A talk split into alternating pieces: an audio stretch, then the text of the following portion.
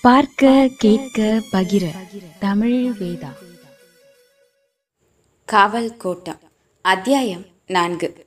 மீனாட்சி மீண்டும் மதுரை வந்து குடியேறிய பின் நூற்று ஐம்பத்தாறு ஆண்டுகள் கழித்து ஒரு ஐப்பசி மாதம் பெருமழை பெய்தது. மண்ணும் வானும் நீரால் நிறைந்தன.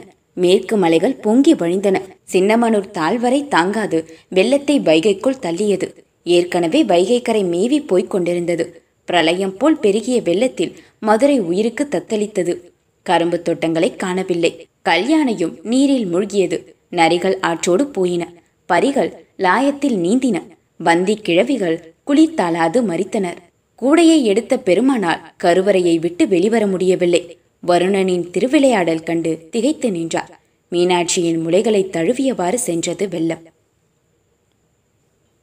சகரம் தம்மைய நாயக்கர் அதிகாலையில் குதிரையில் வைகையை கடந்து மதுரை கோட்டை மேற்கு வாசல் வழியாக அரண்மனையை அடைந்தபோது கரியாவல போத்தி நாயக்கர் வரவேற்று உள்ளே அழைத்து போனார். காசி விஸ்வநாதரின் மரகதலிங்கத்து பூஜை நடந்து கொண்டிருந்தது. நாகம நாயக்கர் குளித்துவிட்டு நின்று கண்மூடி வணங்கிக் கொண்டிருந்தார். சகரமும் போய் வணங்கினார். ஆராதனை சுடரை தொட்டு கண்களில் ஒற்றிக்கொண்ட பிறகு தம்மையாவை பார்த்து நாகம நாயக்கர் வாடா என்று சொல்லிவிட்டு திருநீரை எடுத்து பூசினார். எங்க வந்த? என்று கடுத்த குரலில் கேட்டார். தம்மைய நாயக்கருக்கு உள்ளுக்குள் நடுக்கம் கொடுத்து விட்டது. வாய் என்று சொல்லிவிட்டு முன்னே நடந்த நாகமருக்கு பின்னாலே ஆட்டுக்குட்டி போல போனார். என்ன நடக்குமோ என்ற பயம் அவரை பிடித்து ஆட்டியது. திருவாடனையில் சிற்றரசன் போலிருந்த சந்திரசேகர பாண்டியனை வீர சோழன் விரட்டிவிட்டு திருவாடனையில் அமர்ந்து கொண்டார். பாண்டியன் விஜயநகருக்கு ஓடிப்போனான். இரண்டு மாதம் கழித்து கிருஷ்ணதேவராயரின் பேட்டி கிடைத்தது. தட்சிண மண்டலேஸ்வரர் கொட்டியம் நாகம நாயக்கர் தனது தலைமை பீடமான சந்திரகிரியில் அப்போது இருந்தார். மாப்பாரின் குடிமை நிர்வாகம் பல ஆளுநர்களின் கையில் இருந்தாலும் இராணுவ நடவடிக்கைகளுக்கு பொறுப்பான தென் திசை தண்டநாயகன் அவரே. பாண்டியன் மதுரைக்கு பொறுப்பாக தன்னை நியமிக்கும்படி வேண்டினார். ராயர் ஏற்றுக்கொண்டு அதை நிறைவேற்றுமாறு நாகமருக்கு ஓலை அனுப்பினார். படைகளோடு கிளம்பி தெற்கே வந்த நாகமர் வீர சோழனை விரட்டிவிட்டு மதுரை வந்து அமர்ந்து கொண்டார். தனக்கு முடிசூட்டுமாறு கேட்ட பாண்டியனை மறுத்துவிட்டார். சந்திரசேகரன் மீண்டும் ராயரிடம் ஓடினார் அரச ஆணையை நிறைவேற்றுமாறு விஜயநகர தூதுவர்கள் வந்து வேண்டினர். அதை ஏற்காத நாகமர் தான் சந்திரகிரி திரும்பப் போவதில்லை என்றும் தற்சமயம் மதுரையிலேயே இருக்க முடிவெடுத்து விட்டதாகவும் சொல்லி அனுப்பினார். சாந்த சுரூபியான ராயரின் முன்கோபம் பிரசித்தி பெற்றது. இதை கேட்ட ராயர் நாகமரை சிறைப்பிடித்து வருமாறு அவையிலிருந்த தளபதிகளுக்கு உத்தரவிட்டார். யாருமே பதில் கூறாது தலை கவிழ்ந்திருந்தனர். எல்லோரும் எப்போதாவது நாகமரின் கீழ் பணியாற்றியிருந்தனர். வாள் எடுத்த நாளிலிருந்து சங்கம சாலுவ துளுவ மன்னர்கள் நடத்திய அனைத்து போர்களிலும் பங்கேற்ற அனுபவசாலி நாகமர். ராய்ச்சூர் பெரும் போருக்கு பிறகு விஜயநகரம் இப்போதுதான் நான்கு ஆண்டுகளாக அமைதியாக இருக்கிறது. முதிர் வயதிலும் தட்சிண மண்டலேஸ்வரராக நாகமர் இருக்கிறார். யாருமே இல்லையா? என்று ராயர் கத்தியபோது அவர் அரியாசனத்துக்கு அருகே வலதுபுறம் நின்றிருந்த விஸ்வநாதன் நான் போகிறேன் என்றார். அவை அதிர்ச்சி அடைந்தது. தந்தையை சிறையெடுக்க மகனா பாலிய காலத்திலிருந்து கடந்த பதினைந்து வருடங்களாக ராயரோடு வேட்டைக்கும் போர்களுக்கும் சென்றவன். பத்தாண்டுகளாக ராயருக்கு எப்போதும் தாம்பூலம் அடித்துக் கொடுக்கும் முதல் மரியாதையை பெற்றவன். அவரது தலைமை மெய்க்காப்பாளன் ஈடு இணையற்ற வாழ்வீரன் விஜயநகரத்து வீர கதைகளின் நாயகன். படிகளில் ஏறி மேல் மாடத்துக்கு வந்த நாகமர் தம்மையாவிடம் கேட்டார். அங்கு என்ன நடந்தது? ஆதியோடு அந்தமாக அவர் விலக்கிச் சொன்னார். தவமிருந்து ஒரு மகனை பெற்றது இதற்குத்தானா தம்மையா மௌனமாக இருந்தார். அவன் அறியா பையன். நாட்டு நடப்பு அவனுக்கு தெரியாது. ராயரை தவிர வெளி உலகத்தை அவன் அறிய மாட்டான். அவருக்கு வலதுபுறம் நிற்க கிடைத்த மரியாதையைக் கண்டு நாடே போற்றியது. இவ்வளவு சின்ன வயதில் அந்த இடத்தை அடைந்ததால் அவன் மீது சேனாதிபதிகளும் செல்வந்தர்களும் பொறாமை கொண்டனர். இப்போது என்ன ஆயிற்று? வலது பக்கம் நின்று நின்று ராயரின் வலது கையாகவே மாறிப்போனான். விஸ்வநாதன் பிறந்ததிலிருந்து தூக்கி வளர்த்திருக்கிறேன். அவரை குறை சொல்லாதீர்கள். தம்பா உன் குடும்பத்துக்கு எவ்வளவு மாடுகள்? தெரியாது நிறைய மந்தைகள் இருக்கும். எனக்கு விவரம் தெரிந்த நாளிலிருந்து உங்களிடம்தான் போர் சேவகம் செய்திருக்கிறேன். நீ விரைவில் மாடு மேய்க்க போக வேண்டியதிருக்கும் புரியாமல் தம்மையா அமைதி காத்தார். நாகமரை மீண்டும் கேட்டார் வெக்கிலியர் குலத்தில் இன்று எவ்வளவு வீரர்கள் இருப்பார்கள்? சுமார் நாற்பதாயிரம் பேர். அவ்வளவுதான். மீதி பேர் எல்லாம் போர்க்களத்தில் மடிந்து போயினர். ஐநூறு ஆண்டுகளாக பலியாகிக் கொண்டே இருக்கிறார்கள். தேவகிரிக்காக இருநூறு வருஷம் கம்பிலிக்காக நூறு வருஷம் விஜயநகருக்காக இருநூறு வருஷம்.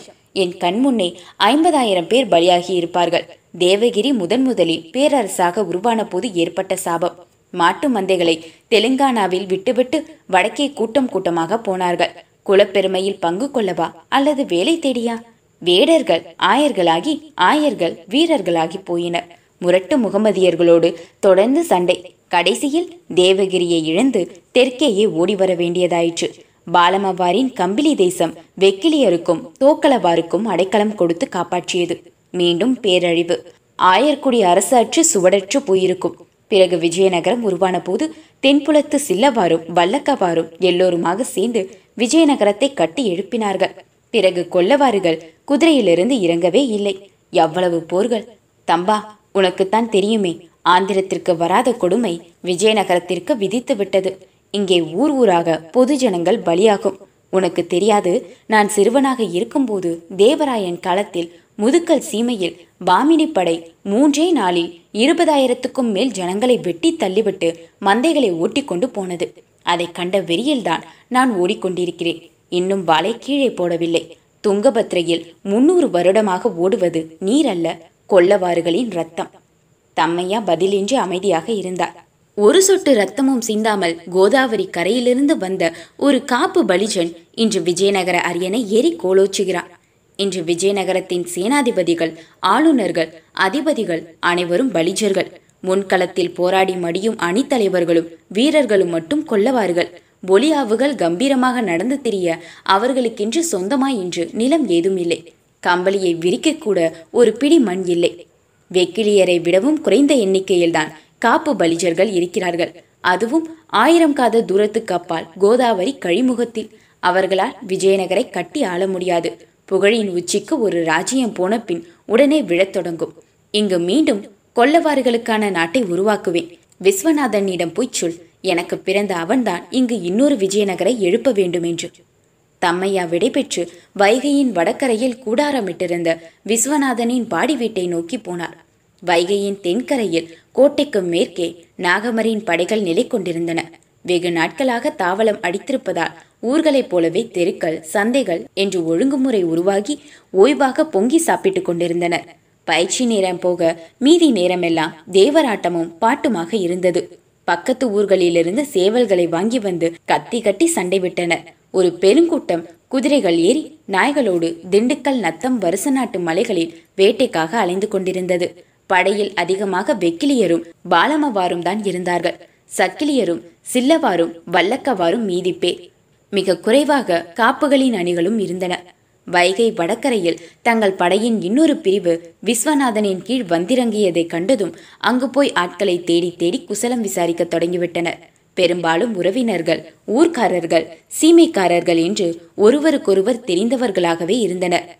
வீரர்களுக்கோ தாங்கள் எதற்காக வந்து இறங்கியிருக்கிறோம் என்ற விவரமே தெரியாது. மேலும் பிரிவுகள் வந்து இணைவது வழக்கம்தான் என்று கருதியிருந்தனர் யானைகள் எதுவும் வரவில்லை. குதிரை அணிகள் மட்டுமே இருந்தன. வண்டிகளில் கூட பொருட்கள் வரவில்லை. லம்பாடிகளின் பொது எருதுகள் தான் ஏற்றி வந்திருந்தன. ஆற்றுக்கு மேற்கே தள்ளி குளிக்கப் போன லம்பாடி பெண்களை சுற்றி கிராம மக்கள் கூட்டம் கூட்டமாக நின்று வேடிக்கை பார்த்து கொண்டிருந்தனர். அவர்களது மின்னும் வண்ணப் பாவாடைகளும் ரவிக்கையும் கைக்கொள்ளாத சங்கு வளையல்களும் வேடிக்கையாக இருந்தன. அவர்கள் புரியாத மொழியில் வைது கூட்டத்தை விரட்டினர். மதிய உணவுக்கு பிறகு தம்மைய நாயக்கர் மீண்டும் வந்தார். எதுவாக இருந்தாலும் விஜயநகருக்கு போய் பேசிக்கொள்ளலாம் என்று விஸ்வநாதன் உங்களை கூட்டி வரச் சொன்னார். நாகமருக்கு எரிச்சல் ஏற்பட்டது. ஏன்? அவன் வந்து என்னை பார்க்க மாட்டானாமா? என்று கேட்டுவிட்டு தொடர்ந்தார். அவன் அம்மாவுக்கு தெரியாமலே கிளம்பி வந்து விட்டான். அப்படித்தானே? ஆனால் உங்கள் மருமகள் வீரநாகம்மா இதை கேள்விப்பட்டு லாயத்துக்கு தேடி வந்து அழுது புலம்பினார் இதை கேட்ட நாகமர் யோசித்தவாறு வெகு நேரம் அமைதியாக இருந்தார். காசியில் போய் நான் தவம் இருந்ததற்கு வரமாக பிறந்தான் விஸ்வநாதன் என்றுதான் முன்பெல்லாம் நினைத்திருந்தேன். ஆனால் தம்பா நிஜமாகவே வரமாக வந்து வாய்த்தவள் அவள்தான். நான் மதுரையில் இருக்க முடிவெடுத்த இவ்வளவு நாட்களுக்கு பிறகு இப்போதுதான் என் மனம் கலங்குகிறது. என் புத்தி ஏன் இப்படி போயிற்று? என் பேரனை பார்த்து பல மாதங்களாகிவிட்டன. விஜயதசமிக்கு போன போது பார்த்தது. இப்போது நடக்கிறான் அவன் அம்மாவின் சாடை. வெற்றிலை கொண்டு வரச் சொல் என்று சொல்லிவிட்டு சாளரத்தினூடே தெரிந்த வானத்தையே வெறித்து பார்த்து கொண்டிருந்தார். வெளியே போன தம்மையா தூரத்தில் நின்ற காவலர்களை அழைத்துச் சொல்லிவிட்டு வந்து அமர்ந்தார். நீ என்னிடம் வந்து சேர்ந்து எத்தனை வருஷமாகிறது? முப்பத்தாறு. ராயரின் தாத்தாவின் கதையை சொல்கிறேன் கேள். சாலுவ குண்டப்ப நாயக்கர் சந்திரகிரியின் சேனாதிபதியாக நியமிக்கப்பட்டிருந்த காலம் அது. அறுபது ஆண்டுகளுக்கு முன்பு. முதுக்கல் கோட்டை பறிபோனதால் எனது தந்தையார் கொட்டியம் வீரபத்ர நாயக்கர் வெக்கிலியர் கூட்டத்தோடு சந்திரகிரி வந்தார். எனக்கு பத்து வயது இருக்கும். பாமினி படைகளுக்கு பயந்து ஓடி ஒளிந்த மக்கள் எல்லாம் ஒன்று திரண்டு மலைகளில் மேய்ச்சலுக்கு விட்டிருந்த மாடுகளை திரட்டிக் கொண்டு சுற்றுப்புற ஊர்களை காலி செய்துவிட்டு சந்திரகிரி வந்தோம். ஐநூறு குதிரைகளுக்கும் குறைவாகத்தான் வந்தன. விஜயநகருக்கு போகவில்லை. முதுகல்லில் அடிப்பட்ட மற்ற வெக்கிலியர் கூட்டங்கள் எல்லாம் விஜயநகருக்கும் பெண்ணுகொண்டாவுக்கும் போய்விட்டனர். வேங்கடமலை அடிவாரத்தில் தங்கினோம். குளங்களை சுற்றி ஊர்களை உண்டாக்கினோம். பொம்மியப்பா செருவு என்று பெயராயிற்று. என் தந்தை ஐநூறு குதிரைகள் முன்னூறு காலால் வீரர்களோடு குண்டப்பரிடம் பணியில் அமர்ந்தார். குண்டபரின் முன்னோர் துவார சமுத்திரத்திலும் பிறகு துளுவ நாட்டிலும் தளபதிகளாய் இருந்தவர்கள். துளுவ நாட்டிலிருந்து இவர் கூடவே சாதாரண மெய்க்காப்பலராக வந்து சேர்ந்தார் ஈஸ்வர நாயக்கர் பிறகுதான் தனது சொந்த நாடான பத்ராச்சலம் பக்கம் போய் கோதாவரி கரையிலிருந்து பலிஜர்களை கொஞ்சம் கொஞ்சமாக கூட்டி வந்து ஐநூறு பேர் கொண்ட காலால் பிரிவை உருவாக்கி அணித்தலைவரானார் சந்திரகிரி கோட்டைக்கு தெற்கேதான் அவர்கள் குடியிருந்தனர். பிறகு ஐந்து வருடம் கழித்து வெக்கிலியரின் குதிரை அணிக்கு நான் பொறுப்பேற்றேன். அப்போதுதான் கலிங்க அரசன் ஹம்பார் பெரும்படையோடு தெற்கே வந்தார். மசூலிப்பட்டினம் ராஜம கேந்திரகிரி கொண்டவீடு என்று பிடித்துக்கொண்டு கடற்கரையோரமாகவே ஸ்ரீரங்கம் வரை தெற்கே போனான். அங்கே வலுவான கோட்டைகள் எதுவும் இல்லாததால் திரும்பி வந்து நெல்லூரை கைப்பற்றி அங்கு இருந்தார் அப்போது விருபாஷ ராயரின் கீழ் விஜயநகரம் நசிந்து கொண்டிருந்தது.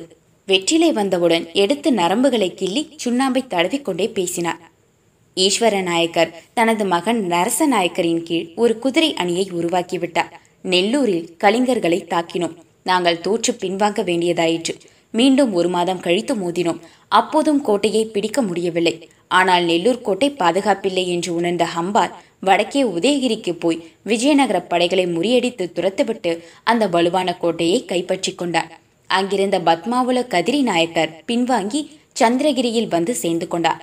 நான்கு ஆண்டுகளுக்கு பிறகு குண்டப்பர் காலமானார். எங்கள் குதிரைப்படை தளபதியாக இருந்த அவர் மகன் சாளுவ நரசிம்மன் சந்திரகிரியின் சேனாதிபதியானார். பின்னும் இரண்டு ஆண்டுகள் படித்திரட்டி கொண்டு காத்திருந்தார் நரசிம்மன். விஜயநகரிலிருந்து எந்த உதவியும் வரவில்லை. ஹம்பார் ஆந்திரத்தில் பிடித்த கோட்டைகளை எல்லாம் வலுப்படுத்தி படைகளை அங்கு நிறுத்திவிட்டு கலிங்கத்துக்கு திரும்பியிருந்தார். முன்பே ஒரு கல்லில் இருந்து பாமினி படைகளை துரத்திவிட்டிருந்தார்.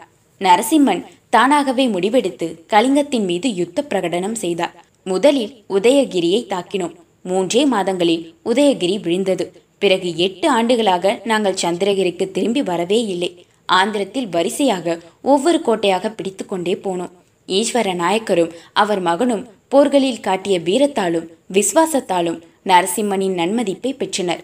கொண்ட வீடும் ராஜமகேந்திரகிரியும் முன்பே விழுந்து போனதால் மைய தலைமையின்றி கிருஷ்ணா கோதாவரி எங்கும் ரெட்டி பாளையப்பட்டுகள் செயலற்று சிதறி கிடந்தன. ஈஸ்வர நாயக்கரும் நரச நாயக்கரும் உதிரியாக திரிந்த காப்புகளை ஒன்று திரட்டி படையில் சேர்த்து தங்கள் அணியை வலுப்படுத்திக் கொண்டே வந்தனர்.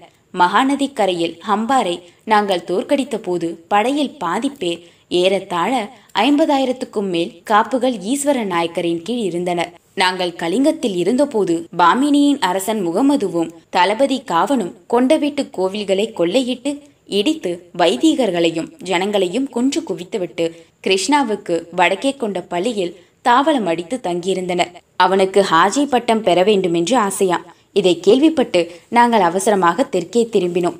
இதற்கிடையே அவன் காஞ்சிபுரம் சென்று கோவில்களை கொள்ளையிட்டு திரும்பி வந்தான். நாங்கள் வந்த வேகத்தில் கொண்டபள்ளியை தாக்கினோம். சேர்த்த செல்வத்தை இழந்துவிட்டு பெரும் சேதங்களோடு பீடாருக்கு தப்பியோடின பாமினி படைகள் கிருஷ்ணாவில் வெள்ளம் போய்க் கொண்டிருந்தது. முன்பே நாங்கள் கடந்து போய் குண்டூர் மலைகளுக்கு பின் காத்திருந்தோம். கிருஷ்ணாவை காவன் நெருங்கியதும் பின்னே இருந்து தாக்கினோம். பெருவாரியான குதிரைகளையும் கொள்ளை பொருட்களையும் பறிகொடுத்துவிட்டு எஞ்சிய படைகளோடு மேற்கே ஓடி தப்பினர் காவனும் முகமதுவும்.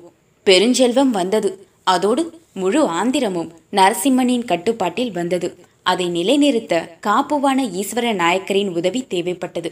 அவருக்கு வயதாகிவிட்டதால் நரச நாயக்கர் சந்திரகிரியின் சேனாதிபதி ஆனார். நான் குதிரைப்படை தளபதி ஆனேன் அப்போதே ஏறத்தாழ விஜயநகர அரசராகிவிட்டார் சாலுவ நரசிம்மர். மீதி கதை உனக்கு தெரிந்ததுதான் என்று சொல்லிவிட்டு மடித்து கையில் வைத்திருந்த வெற்றிலைகளை வாயில் திணித்தார் நாகமர். இப்போது ராயர் இடுப்பு வழியில் கிடக்கிறார். அவர் கொள்ளுத்தாத்தன் திம்ம நாயக்கரிடமிருந்தே வரும் பரம்பரை வியாதி அது அவருக்கு பிறகு விஜயநகரம் என்ன ஆகும் என்று யாரும் இப்போது கணிக்க முடியாது. என்ன சொல்வது என்று புரியாமல் மௌனமாக அவர் முகத்தையே பார்த்து கொண்டிருந்தார் தம்மையா. வேற்றிலை எச்சிலை துப்பிவிட்டு நீ போய் நாளை விஸ்வநாதனையும் அழைத்து கொண்டு வா என்றார் நாகமர். மறுநாள் அதிகாலையிலேயே தனியாக திரும்பி வந்து காத்திருந்தார் தம்மையா. பூஜைக்கு போகும் வழியிலேயே இவரை பார்த்துவிட்ட நாகமர் அவனை எங்கே? என்று உருமினார். எதுவும் பேசாமல் நின்றார் தம்மையா. அவன் என்ன சொன்னான்? பயந்து கையெடுத்து கும்பிட்டார். என்ன சொன்னான்? சொல்லு. குரல் ஓங்கி ஒழித்தது உடனே நீங்கள் விஜயநகருக்கு கிளம்ப வேண்டுமா? மறுத்தால் ம் மறுத்தால் தலையை வெட்டி எடுத்து வரச் சொன்னார். தம்மையாவை வேகமாக நெருங்கிய நாகமர் அனல் பறக்கும் விழிகளோடு கத்தினார். வெட்டுடா வெட்டு. தம்மையா கூப்பிய கையை இறக்கவில்லை. டே இவனை இழுத்து போய் சிறையில் அடை என்று அங்கு நின்றிருந்த காவலர்களிடம் சொல்லிவிட்டு பூஜைக்கு வேகமாக போனார். நெற்றியில் திருநீரோடு திரும்பி வந்த நாகமர் போத்தி நாயக்கரை அழைத்து யோசிக்க அவகாசம் வேண்டும் என்று சொல்லிவிட்டு வா என்று விஸ்வநாதனிடம் அனுப்பினார். இருண்ட சிறைக்குள் நிலை கொள்ளாது நின்றிருந்தார் தம்மையா. பழைய நிகழ்வுகள் எல்லாம் மனதில் அலைமோதின. பிள்ளை வரம் வேண்டி நாகமர் காசிக்கு போனபோது இவரும் பாலமு கொண்ட முத்தையாவும் தான் ஆளுக்கு ஐம்பது குதிரைகளுடன் பாதுகாப்புக்கு சென்றனர். காவிக்கொடி ஏந்தி போன இரு வார யாத்திரை போர்களுக்கு இடையேயான ஓய்வு காலம் அது. நரசநாயக்கர் அப்போது விஜயநகர மேற்பார்வையில் இருந்தார். நாற்பத்தெட்டு நாள் காசிவாசம் கங்கையில் குளித்து கொண்டிருக்கையில் ஒரு நாள் தம்மையா கேட்டார். சுவாமி உங்களுக்கு பிள்ளை பிறந்தால் அவரிடமும் நாங்கள் குமார வர்க்கமாய் நிற்கும்படி நீங்கள் ஏற்பாடு பண்ண வேண்டும். ஏண்டா கிண்டல் பண்ணுகிறாயா? கதை இப்படி திரும்பும் என்று எதிர்பாராத தம்மையா? இல்லை பரம்பரையாய் உங்களிடமே இருக்க வேண்டும் என்று இழுத்தார். ஒரு நாள் கோவிலிலிருந்து திரும்புகிற வழியில் பண்டாரி ஒருவன் நனைந்த உடையுடன் நீர் சொட்டும் ஒரு மரகத லிங்கத்தை தூக்கி வந்து நாகமரிடம் கொடுத்தான். துவாரகா கட்டத்தில் நீருக்குள் இருக்கும் தன்னை எடுத்து தட்சிணத்திலிருந்து வந்திருக்கும் ராஜாவிடம் சேர்ப்பித்து விடுமாறு கனவில் விஸ்வநாதர் வந்து சொன்னார் என்றான். கூடவே மண்டபத்துக்கு வந்து பொற்காசுகளையும் வாங்கி போனான். அன்றிலிருந்து லிங்கத்தை பாதுகாத்து கொண்டு வந்து சேர்க்கிற பொறுப்பு இவருக்கும் மற்ற வேலைகள் முத்தையாவுக்கும் என்று ஆயின நாகம நாயக்கரை கண்டுவிட்டால் நரசநாயக்கர் எழுந்து வந்து வரவேற்றுதானே பேசுவார். ராயர் இளவரசராக இருந்தபோது கிருஷ்ணா கிருஷ்ணா என்று வாய்க்கு வாய் கூப்பிட்டு கொண்டு பிரியமாய் இருந்தவர்தானே இவர். கலிங்கராஜா ஆந்திரத்திற்குள் நுழைந்தபோது இவர் தலைமையில்தானே இளவரசர் கிருஷ்ணதேவராயர் சண்டைக்கு போனார்.